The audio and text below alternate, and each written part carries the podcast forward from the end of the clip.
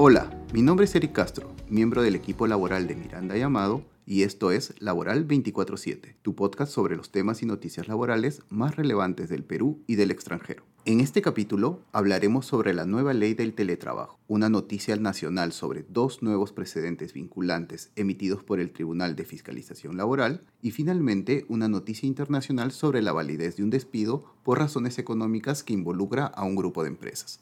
El tema central del capítulo se refiere a las disposiciones que se han previsto con la nueva ley del teletrabajo. ¿Cuáles son las principales obligaciones que se han establecido? 1. El teletrabajo tiene que ser acordado entre el empleador y el trabajador y estar por escrito. Excepcionalmente y por razones sustentadas, el empleador podrá disponer de forma unilateral el teletrabajo o trabajo presencial. No obstante, deberá avisarle al trabajador por escrito y con 10 días hábiles de antelación. El trabajador puede solicitar, si lo considera, hacer teletrabajo o trabajo presencial y el empleador deberá responder si aprueba o no su solicitud en el plazo de 10 días hábiles. Si es que no lo hace, se considerará que aprobó lo solicitado por el trabajador. 2. El trabajador es libre de escoger el lugar o los lugares donde prestará los servicios, debiendo informar a su empleador el lugar escogido antes de prestar los servicios. En caso de cambio de lugar, el trabajador deberá comunicarlo con 5 días hábiles de anticipación. 3. Si el trabajador asume los equipos de trabajo y los gastos relacionados, incluyendo el servicio de Internet y la energía eléctrica, el empleador deberá compensar esos gastos, salvo que acuerden expresamente por escrito no compensarlo. Si el teletrabajo se realiza fuera del domicilio del trabajador, el empleador no estará obligado a compensar los gastos señalados. La suma que se otorga al trabajador para compensar estos gastos debe ser considerada condición de trabajo, es decir, no es un concepto remunerativo.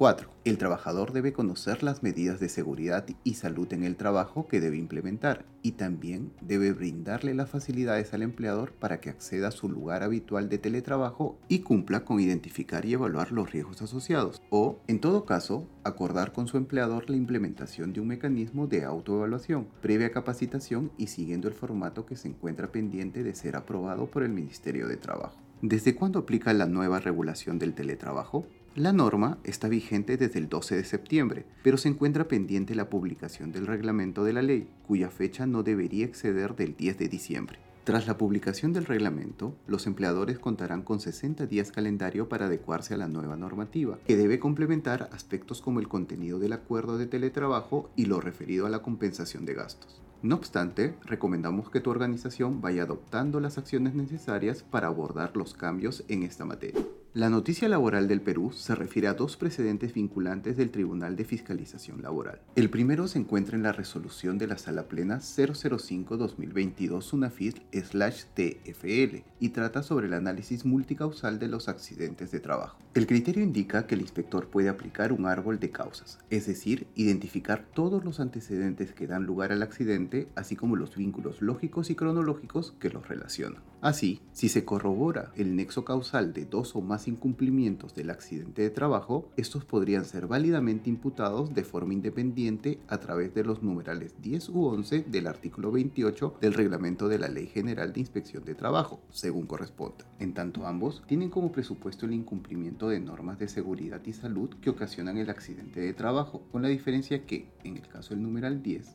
corresponde verificar la existencia de un daño en el cuerpo o la salud que requiere asistencia o descanso médico mientras que en el caso del numeral 11 se debe producir el fallecimiento del trabajador.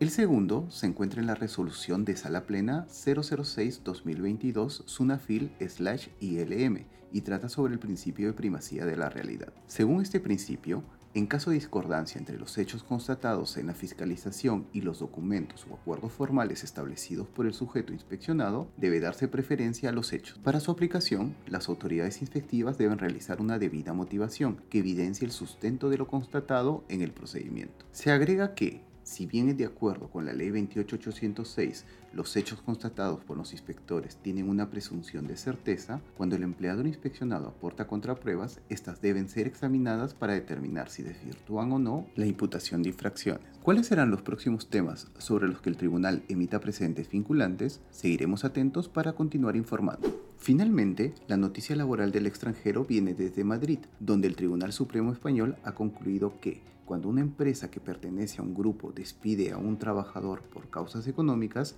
debe informar al trabajador no solo su situación, sino la de todas las empresas del grupo. En este caso, se extinguió el contrato de una trabajadora por causas objetivas, específicamente por razones económicas y organizativas, señalando en la carta de despido el déficit estructural que afrontaba la entidad a la que le prestaba servicios y las razones por las cuales se veía obligada a adoptar medidas de reducción de gastos, incluyendo la reducción de personal.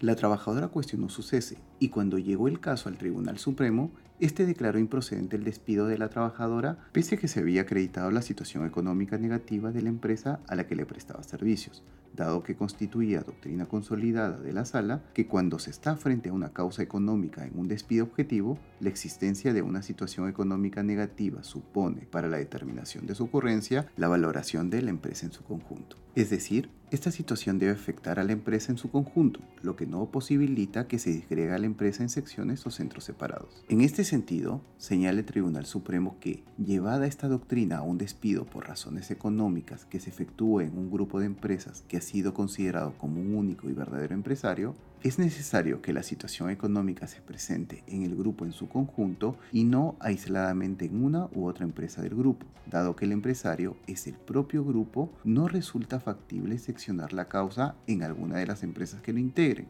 y aprovechar la situación negativa en una de ellas para proceder a la extinción de los contratos de trabajo. Por ello, solo se cumple con el requisito si se le informa al trabajador que las circunstancias económicas alegadas para extinguir el contrato exponen la situación económica negativa de toda la empresa en su conjunto, esto es, el grupo de empresas y no solo de la empresa a la que pertenece. En el Perú no contamos con regulación laboral específica sobre grupo de empresas y solidaridad. No obstante, de presentarse un caso similar, ¿cómo lo resolvería un tribunal peruano atendiendo a nuestra realidad y marco normativo? Sin duda, este es un caso interesante para el análisis y el debate.